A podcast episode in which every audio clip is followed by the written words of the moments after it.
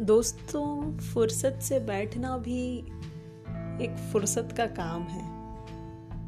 अपनी तमाम व्यस्तताओं से उठकर एक फुर्सत का पल खुद के लिए जीना, ये कहाँ आम बात है। हम अपनी व्यस्तताओं को सबसे महत्वपूर्ण समझने लगे हैं, जबकि एकांत और फुर्सत का वो एक क्षण हमारी ज़िंदगी में बहुत मल्टीफोल्ड चेंज ला सकता है। तो कभी फुर्सत से बैठिए और सोचिए कि फुर्सत से क्या करना चाहिए।